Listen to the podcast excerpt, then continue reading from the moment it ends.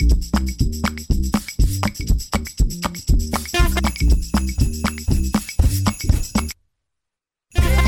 ย PBS Podcast และไทย PBS Radio ขอเชิญทุกท่านพบกับคุณสุริพรวงศิตพร พร้อมด้วยทีมแพทย์และวิทยากรผู้เชี่ยวชาญในด้านต่างๆ ที่จะทำให้คุณรู้จริง รู้ลึก รู้ชัดทุกโรคภัย ในรายการโรงพยา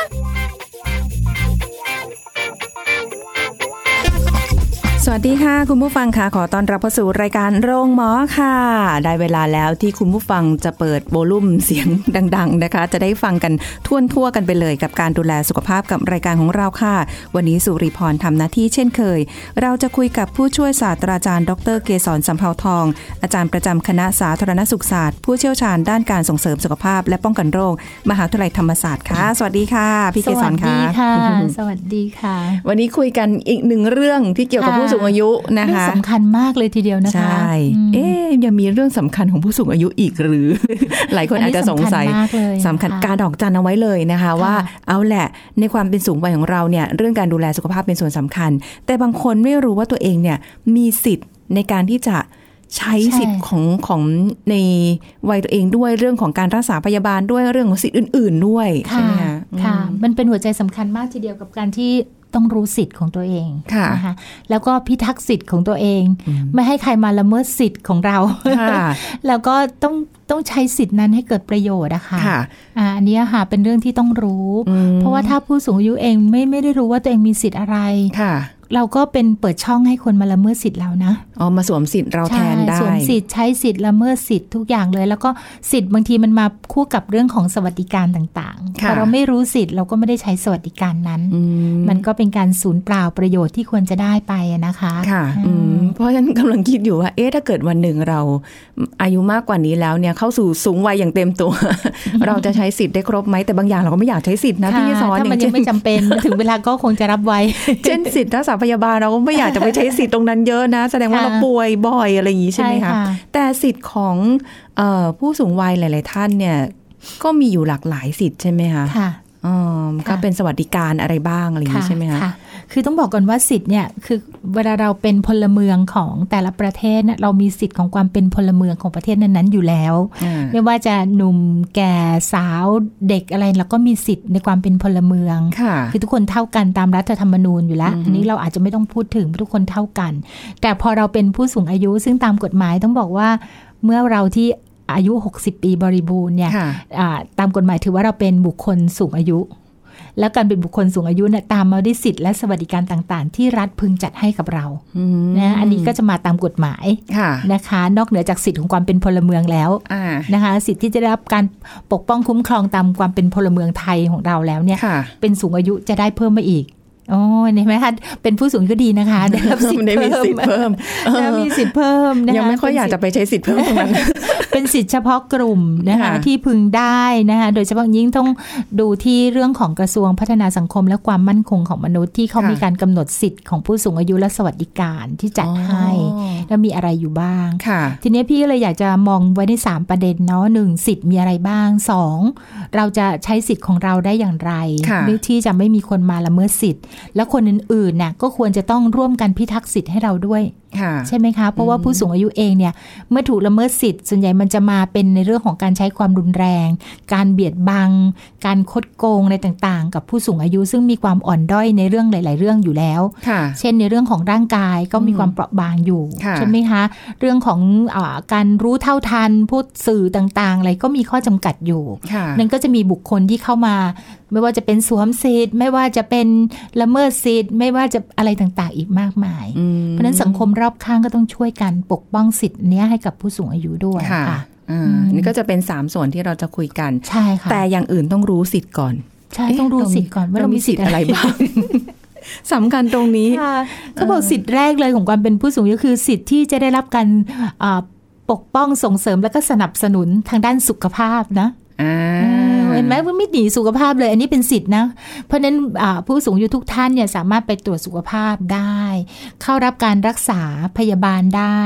ใช้สิทธิ์ตามที่ท่านมีเลย เช่น ถ้าเป็นสิทธิ์ข้าราชการเกษียณก็ใช้ตรงนั้นค่ะนะคะ สิทธิ์ที่เป็นประกันสังคม สมมติอ่าท่านทำงานมาจนเอ่อเกษียณก็ใช้สิทธิ์นั้น หรือสิทธิ์ของการเป็นประชาชนคนไทยก็คือใช้สิทธิ์บัตรทองค่ะก็ใช้สิทธิ์ตามนั้น แล้วสิทธิ์ตรงนั้นเนี่ยครอบคลุมนะคะว่าผู้สูงอายุเองควรจะต้องได้รับการตรวจสุขภาพประจำปี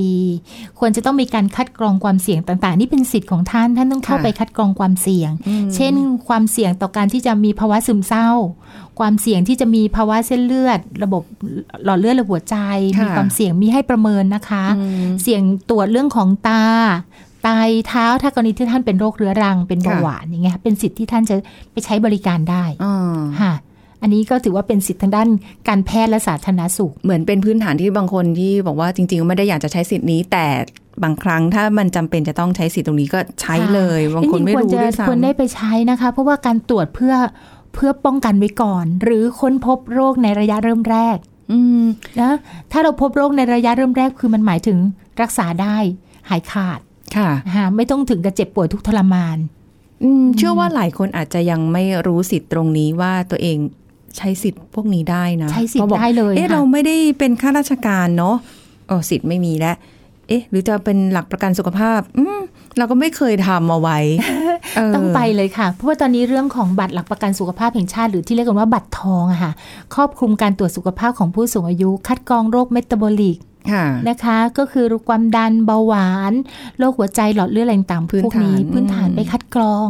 ถ้ามีความเสี่ยงค่ะนะคะ คุณหมอคุณพยาบาลเขาก็จะบอกเลยมีความเสี่ยงแบบนี้นะคะ จะต้องจัดการแบบนี้นะคะ อันนี้ถือว่าเรามีสิทธิ์ไปใช้สิทธิ์แล้วค่ะ แต่ถ้าเราไม่ไปใช้สิทธิ์ บางทีเขามีบริการเชิงรุกมา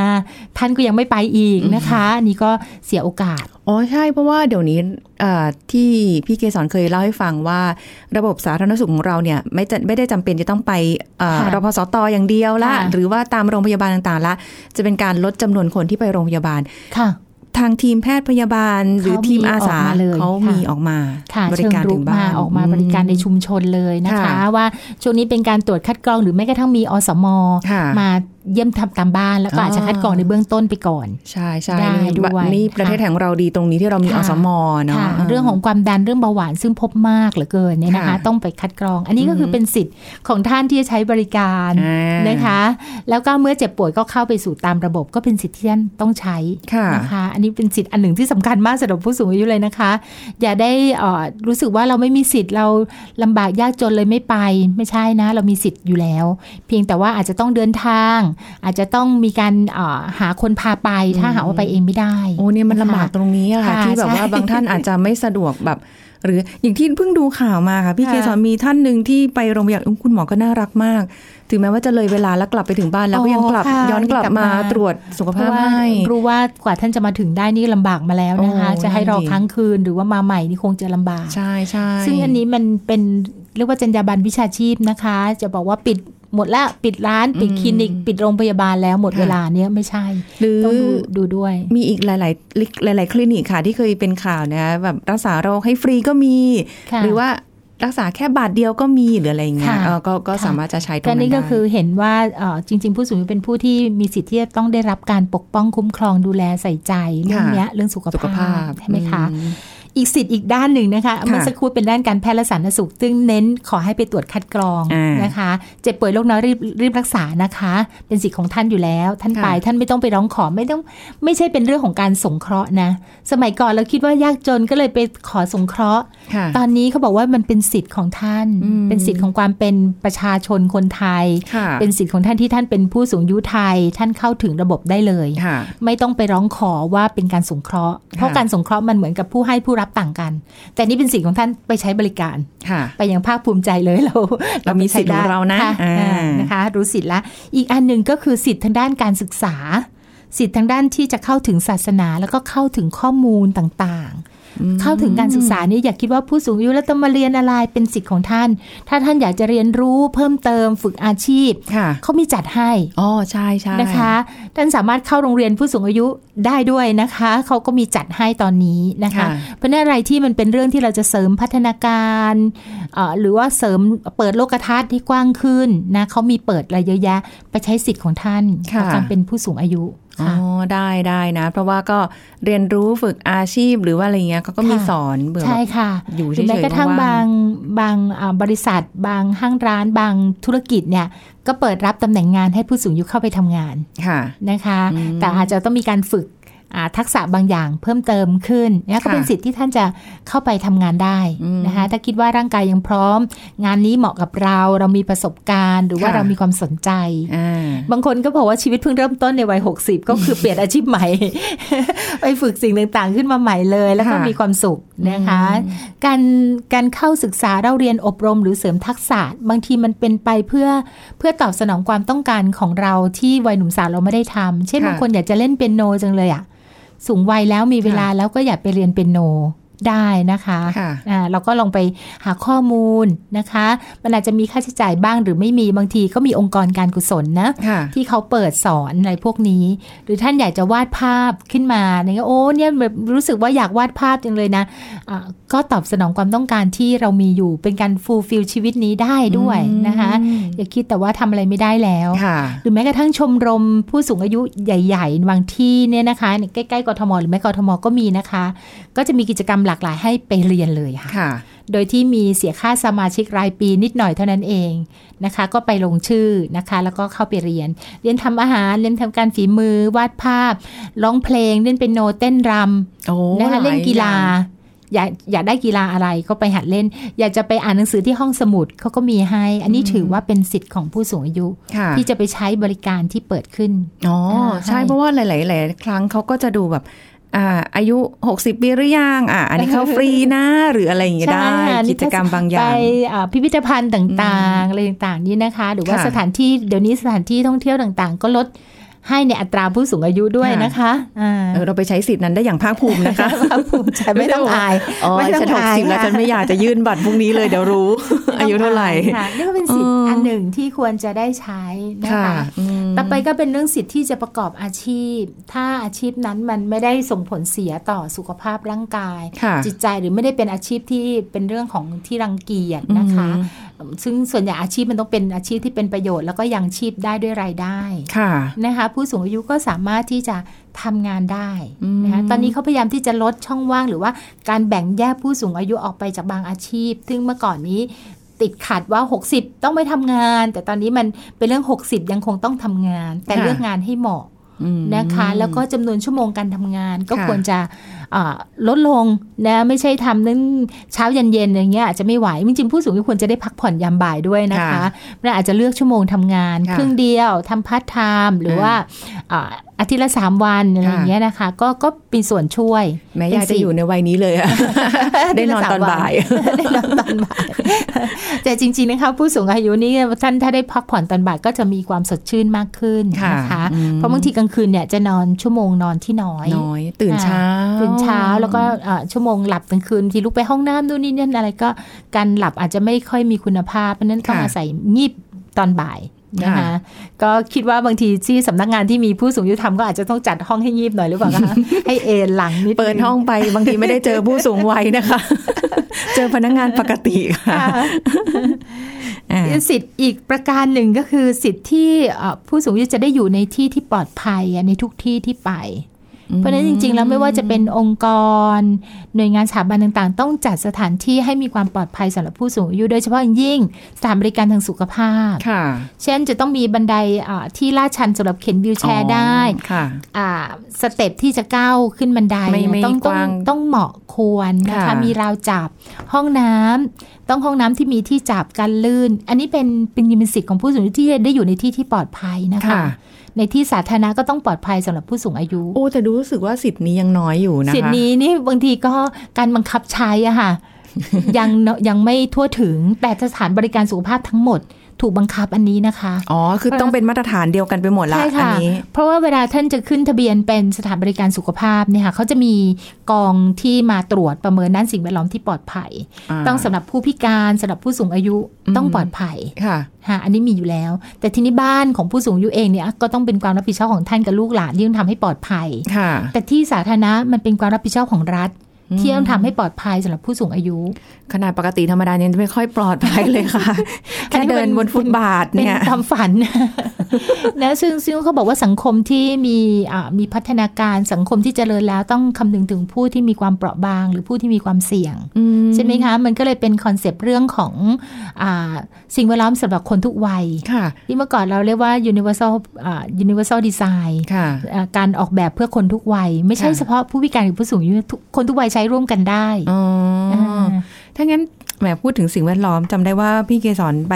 ญี่ปุ่นค่ะใช่ไหมคะไปได้ไปเห็นไปอะไรเยอะแยะมากมายว่าค่ะญี่ปุ่นเขาสังคมผู้สูงอายุค่อนข้างจะชัดเจนกว่าเขาบ้านเราเยอะมากชัดมากอยู่แล้วค่ะเขาเขามีการเตรียมความพร้อมเขามีอะไรรองรับผู้สูงอายุ หรือว่ามีสิทธิ์อะไรยังไงบ้างเดี๋ยวจะได้มาให้พี่เกสรเล่าสักนิดนึงค่ะว่าว่ายังไงบ้างเดี๋ยวพักกันสักครู่นะคะ เดี๋ยวช่วงหน้าค่ะ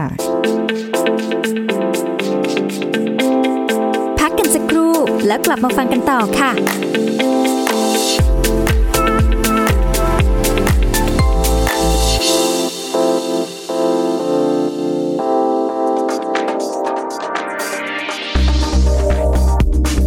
คุณผู้ฟังคะมีหลายคนที่แชร์กันว่าการกินเผ็ดจะเป็นการเพิ่มระบบเผาผลาญในร่างกาย และจะทำให้ผอมเร็วขึ้น จากสารแคปไซซินในพริก ซึ่งเรื่องนี้ไม่จริงเลยนะคะ พริกนั้นเป็นพืชที่มีรสเผ็ดร้อน เนื่องจากมีสารสำคัญก็คือแคปไซซิน ซึ่งทำให้ระคายเคืองและแสบร้อน ปัจจุบันมีการนำสารสกัดแคปไซซินจากพริกมาใช้ประโยชน์ เช่นนำมาผลิตเป็นยาทาเฉพาะที่สำหรับบรรเทาอาการปวด บางสูตรตำรับพัฒนาเป็นลักษณะพลาสเตอร์ปิดทับผิวหนัง ซึ่งจะให้ความเข้มข้นของสาร capsaicin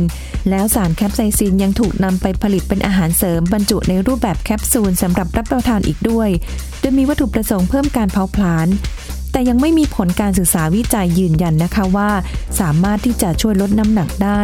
ดังนั้นการกินพริกปริมาณมาก ๆ เพื่อหวังลดน้ำหนัก หรือเร่งเผาผลาญจึงไม่ควรทำเพราะว่าสารแคปไซซินในพริกทำให้ระคายเคืองเยื่อบุต่างๆ ที่ทำให้เกิดโรคแผลในกระเพาะอาหารได้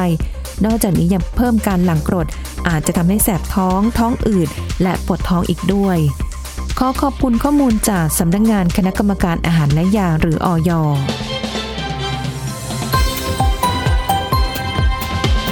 PBS Radio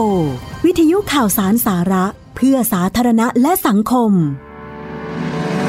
คุณกำลังฟังรายการ โรงหมอ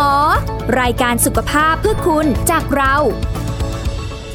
กลับมาติดตามกันต่อนะคะ ก็เรียกว่าเป็นอีกหนึ่งเรื่องที่ผู้สูงอายุนะคะ ควรจะรู้ว่าตัวเองมีสิทธิ์อะไรบ้าง เมื่อกี้ก่อนที่จะพักกันไปสักครู่หนึ่งได้เกริ่นไปนิดนึงว่า พี่เกสรไปที่ญี่ปุ่นมา แล้วก็ คือเรารู้แหละว่าญี่ปุ่นเนี่ยเป็นสังคมผู้สูงอายุค่อนข้างจะชัดเจนกว่าบ้านเราเขาเขาเขาเข้ามานานแล้วใช่ไหมเข้ามาคะนานแล้วอ๋อค่ะเขาเตรียมพร้อมอะไรแบบค่ะรองรับให้ผู้สูงอายุมีสิทธิ์ในในประเทศเขาบ้างอะคะค่ะ คือสิทธิ์ของเขาเนี่ยก็คือการที่ผู้สูงอายุจะต้องมีเบี้ยอย่างชีพ ซึ่งตอนนี้บ้านเราก็มีแล้วอืมนะคะใช่ซึ่งเบี้ยอย่างชีพเนี่ยต้องบอกว่า ถึงแม้ว่ามันจะดูน้อยสำหรับบ้านเรา แต่ก็ยังดีกว่าไม่มีเลยนะคะ ก็คงค่ะเป็นไปตามระบบเศรษฐกิจของประเทศ แต่ตอนนี้ก็มีแล้วนะคะอืมหกร้อยแปดร้อยเก้าร้อยอะไรก็ว่าไปค่ะตรงนั้นนะคะ แต่ว่าอีกส่วนหนึ่งที่น่าจะต้องมีคือการเปิดโอกาส คือจริงๆแล้วผู้บอกว่าผู้สูงมีสิทธิ์แต่เราไม่เปิดโอกาสเนี่ย มันก็เท่ากับว่าไม่ได้ใช้สิทธิ์ค่ะคือเปิดโอกาสให้ให้ได้ทำงาน เปิดโอกาสให้ได้มีไรายได้ เปิดโอกาสให้ให้อยู่ในสิ่งแวดล้อมที่มีความปลอดภัย ไม่ได้ค่ะต้องสร้างทำโครงสร้างทางสังคม ให้ให้เอื้อค่ะให้เอื้อต่อท่านที่จะออกไปค่ะจากบ้านได้นะคะ ไม่ว่าจะเป็นเรื่องของการขนส่งสาธารณะนี่ก็อาจจะไม่เอื้อ แต่ว่าที่ต่างประเทศเนี่ยตรงนี้ก็จะเอื้อมากกว่าเราค่ะ นะคะ ตอนนี้ผู้สูงอายุอาจจะขึ้นรถไฟฟ้าเขาคงไม่กล้านะลำบากไม่แน่ใจนะคะนิดนึงหรือว่าค่ะต่างจังหวัดนี่เรื่องขนส่งสาธารณะมันโดยธรรมชโดยระบบดั้งเดิมก็ไม่ได้เอื้อให้คนแต่ละคนเดินทางอยู่แล้วอะนะคะค่ะแล้วยิ่งถ้าเป็นกรุงเทพเนี่ยรถโดยสารปกตินี่ก็ยิ่งยาก โอ้โห น้อยใช่ไหมคะน้อยมากนะคะ ที่จะเห็นเป็นรถรถเมย์นะคะเดี๋ยวใช้ค่ะใช้คำนี้ง่ายๆเลย รถเมย์ที่แบบว่ามีเป็นแท่นออกมาเพื่อรับ wheelchair แล้วค่ะเป็นไฮดรอลิกใช่ ขึ้นไปค่ะบนรถเนี่ยน้อยมากผู้สูงอายุจะพบกับอันตรายหรือความยากลำบากจนกระทั่งกล้าไม่กล้าที่จะออกไปไหนค่ะเพราะว่าไม่สามารถเดินทางได้ด้วยตนเองค่ะอันเนื่องมาจากระบบขนส่งสาธารณะเนี่ยไม่ได้เอื้อไม่ได้ support แสดงว่าซึ่งบ้านอันเรานี้ยังต่างประเทศเนี่ยเขาดีกว่าเราอ๋อนะโดยเฉพาะค่ยิ่งที่เอ่ยว่าประเทศญี่ปุ่นเนี่ยค่ะเขาดีกว่าเราหรือว่าออสเตรเลียเนี่ยแน่นอนเลยนะคะรถเขา เขาเขาเอื้อให้กับคนที่มีความสูงวัย มีข้อจำกัดด้านสุขภาพเนี่ยค่ะมากกว่าอ๋อของเรานี่ตรงนี้ยังไม่ปลอดภัยค่ะของเราไม่ยังเอื้อยังยากลำบาก ยังไม่ทันจะก้าวขึ้นนะไปแล้วค่ะ หรือแม้กระทั่งลงรถก็ยังเป็นปัญหาใช่ไหมคะลงมาแล้วเนี่ยก็ไปเข้าล้อหลังอย่างเงี้ยค่ะ ซึ่งมันอันตรายมากนะคะงั้นผู้สูงอายุก็จะจะไม่กล้านะคะอืมนั้นเอ่อสิ่งแวดล้อมอีกอันหนึ่งก็คือ สิ่งแวดล้อมที่เปิดโอกาสให้เขาได้มีโอกาสพบปะกัน นะคะค่ะเช่นสวนสาธารณะอย่างเงี้ยค่ะอ๋อหรือว่าเอ่อตอนนี้ก็จะกลายเป็นชมรมผู้สูงอายุตามหมู่บ้านต่างๆ โรงเรียนผู้สูงอายุที่เขาได้พบปะกันค่ะหรือว่าศูนย์สันทนาการประจำหมู่บ้านอืมถ้าเป็นที่ต่างประเทศเนี่ยเขาจะมีแบบนี้อยู่ค่ะเป็นอ่าแต่ละชุมชนก็จะมีศูนย์สันทนาการให้คนทุกวัย เน้นวัยเด็กกับผู้สูงมาเจอกันค่ะทำกิจกรรมร่วมกัน ซึ่งนี่ดีมากนะคะ เพราะว่าเด็กได้เรียนรู้จากผู้ใหญ่ จากผู้สูงอายุ ผู้สูงอายุเองก็จะรู้สึกถึงว่าเป็นส่วนหนึ่ง ของชุมชน ไม่ได้ค่ะถูกแยกไปโอ้ มีแต่คนสูงอายุหมดเลย คนวัยอื่นเข้ามามองแล้วเขาก็ไม่เอาด้วยอะไรอย่างนี้นะคะค่ะไม่ใช่เขาก็จะก็จะใช้อันนี้ หรือแม้กระทั่งที่หนึ่งที่เห็นเนี่ยนาน่าสนใจก็คือว่าเป็นสิทธิ์ของผู้สูงอายุที่องค์กรเอกชนนะคะค่ะห้างสรรพสินค้าเนี่ยเขายกให้มอมอคือลานตรงกลางให้ค่ะ ทำกิจกรรมสำหรับผู้สูงอายุอ๋อออ่าในช่วงเช้าเช่นห้างเปิด 11 โมงอย่างเงี้ยค่ะค่ะ ช่วงตั้งแต่ 9 โมงถึง 10 โมงถึง 11 โมงเขาก็ให้ผู้สูงอายุทำกิจกรรมอืมได้อะไรเงี้ย แล้วห้องน้ำห้องท่าก็สะดวก การเดินทางมาที่มอนี่ก็สะดวกเดี๋ยวเขาก็จะยกให้ หรือว่าเสาร์อาทิตย์บางที่บางบริษัทที่ต่างประเทศนะคะเสาร์อาทิตย์เขายกให้เป็นศูนย์ของผู้สูงอายุเพราะถือว่าบริษัทปิดอยู่แล้วค่ะนะคะผู้สูงอายุก็มาใช้บริการค่ะคือเรื่องสถานที่ไม่ต้องสร้างใหม่ อ๋อก็ใช้ที่บริษัทห้างร้านแล้วทางก็บริษัทเนี่ยเขาก็มีจิตอาสาสมัครมาทำงานช่วยเหลือดูแล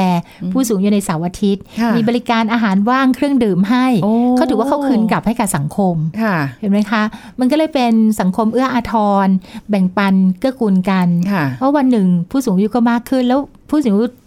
ที่ในกลุ่มนั้นอาจจะเป็นคุณปู่คุณย่าคุณตาคุณยายของเขาก็ได้ ใช่ไหมคะใช่ใช่นี่ก็เป็นอะไรที่น่ารักที่มันเกิดขึ้นกำลังสะท้อนภาพกลับมาที่ บ้านเรา นี่ถ้าเกิดว่าทำได้ในระดับท้องถิ่นนะคะค่ะจะดีมาก ๆ เลย ไม่จะต้องดีมากแบบอ่าถึงขนาดว่าเปิดเป็นมอลล์หรือว่าเป็นบริษัททางร้านแต่อ้าวท้องถิ่นนี่แหละอบตสถานที่อบตมีอยู่ทุกที่อยู่แล้วหรืออะไรเงี้ย หรือว่าอาจจะเป็นพื้นที่ลานหมู่บ้านหรือแบบวัดก็ได้นะ เพค่ะราะเมืองไทยมีวัดเยอะใช่ค่ะเออวัดมาทำกิจกรรมผู้สูงก็ไปร่วมกันค่ะอะไรเงี้ยใช้แต่ประที่โยชน์สำคัญคือขอให้เป็นคนทุกวัยอย่าแบ่งอืมแยกกัน ขอให้ค่ะมีคนวัยอื่น ๆ มาด้วย แล้วก็ได้แบ่งปันผู้สูงอายุอาจจะมีกิจกรรม แลกเปลี่ยนแบ่งปันกันนะคะก็จะเป็นบรรยากาศที่ไม่แบ่งแยกอืมนะคะ ทุกคนก็ตระหนักรู้ในคุณค่าของคนแต่ละวัยค่ะก็สร้างความสัมพันธ์ระหว่างวัยไปด้วยอ่านะคะ อันนี้คือในแนวทางทางบวกนะคะ แนวทางที่ต้องแก้ปัญหาตอนนี้เรื่องสิทธิ์ก็คือการละเมิดสิทธิผู้สูงอายุ คือนอกจากไม่ได้หายใจเลยอะท่านไม่ได้เข้าถึงสิทธิ์แล้วท่านยังถูกละเมิดสิทธิ์ค่ะละเมิดสิทธิ์นี่คือสิทธิ์ในเรื่องในเนื้อตัวร่างกายค่ะสิทธิ์ในเรื่องของอาทรัพย์สินของท่านค่ะสิทธิ์ในเรื่องของการที่ท่านจะทำอะไรบางสิ่งบางอย่างแล้ว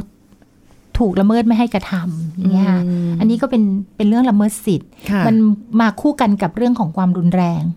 นะคะเพราะฉะนั้นนอกจากเราจะให้ท่านรู้สิทธิ์ ปกป้องสิทธิ์แล้ว ก็ต้องทำให้ไม่มีใครก็ตาม แม้กระทั่งบุคคลในครอบครัวมาละเมิดสิทธิ์ของท่าน ปัญหามันก็เกิดจากคนในครอบครัวที่จะเป็นส่วนใหญ่ใช่ใช่ไหมค่ะคะใช่ค่ะอืมส่วนหนึ่งเลยนะคะเพราะฉะนั้นเขาบอกวิธีการป้องกันเนี่ยก็คือต้องต้องมีเครือข่ายต้องมีการสอดส่องค่ะเพราะว่ายิ่งผู้สูงอายุที่หนึ่งมีการศึกษาน้อยสองมีความยากจนสามมีข้อจำกัดทางด้านร่างกาย กลุ่มพวกเนี้ยจะถูกละเมิดสิทธิ์มากกว่าผู้สูงอายุ ที่มีฐานะมีการศึกษามีสุขภาพที่ดีจะถูกละเมิดสิทธิ์น้อยค่ะ นะคะเพราะฉะนั้นกลุ่มคนพวกเนี้ยต้องมีการปกป้องอืมปกป้องเขาบอกว่าต้องต้องใช้ระบบของการช่วยกันสอดส่องดูแลอย่าค่ะคิดว่ามันเรื่องบ้านเขาไม่เรื่องเกี่ยวกับเราอะไรเงี้ยอืมถ้าคิดแบบนี้มันก็จะผู้สูงอายุก็จะถูกละเมิดสิทธิ์มากขึ้นเรื่อยค่ะๆค่ะอืมเขาใช้ระบบอาสาสมัครเข้าไปเยี่ยมเยียน ก็ไม่ใช่ว่าเข้ามาสอดส่องดูเอ้ยแกรังแกคนสูงอายุหรือเปล่าไม่ใช่แบบนั้นนะคะ แต่ว่ามาเยี่ยมเยียน แล้วครอบครัวเขาบอกว่าครอบครัวที่มีคนมาแวะเยี่ยมเยียนเนี่ยค่ะก็จะมีการละเมิดสิทธิผู้สูงอายุน้อยลง เพราะว่าอาจจะเดี๋ยใช้ก็ความรุนแรงน้อยลง เพราะว่ามีคนมาคอยดูแลค่ะให้ตลอดค่ะอ่มาเยี่ยมเยียนมาคอยดูอะไรอย่างเงี้ยค่ะเขาค่ะก็จะลดการใช้ความรุนแรงกับผู้สูงอายุอืมทีนี้เรื่องของการละเมิดสิทธิ์ในเรื่องของทรัพย์สินของผู้สูงอายุ อันนี้ต้องทำให้ผู้สูงอายุเข้าใจค่ะในเรื่องของสิทธิ์ แล้วก็อาจจะมีคนที่จะช่วยนะคะที่จะป้องกันการถูกละเมิดหรือถูกหลอกลวง เพราะอันนี้ก็มีปัญหากันเยอะมากอืมและสร้างใช่ความทุกข์ยากลำบากทีเดียวนะคะค่ะ แล้วยิ่งเป็นเป็นกลุ่มคนที่ค่อนข้างจะมีความบอบบางและอ่อนแอโอ้โหนี่ก็ค่ะฉกฉวยโอกาส หรือบางท่านอาจจะด้วยความไม่รู้หนังสือหรืออะไรก็แล้วแต่ที่ค่ะถูกละเมิดสิทธิ์ในการปลอม นะนะคะหลายเออกย่างสารค่ะหรืออะไรเงี้ยโอ้โหค่ะอันนี้ก็มากมายเหลือเรียกว่าเกินต้องมีภาครัฐเข้ามาช่วยเหลือ เขาถึงมันมีศูนย์รับเรื่องร้องเรียนเรื่องพวกนี้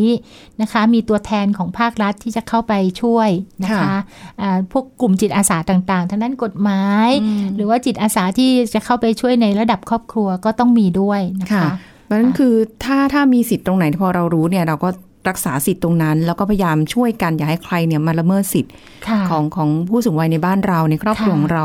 สังคมและชุมชนก็ช่วยกันดูแลสอดส่องนะคะ อย่าค่ะให้มีผู้สูงอายุท่านใดที่ถูกละเมิดอืมสิทธิ์ในเรื่องของการใช้ความรุนแรงค่ะต่อ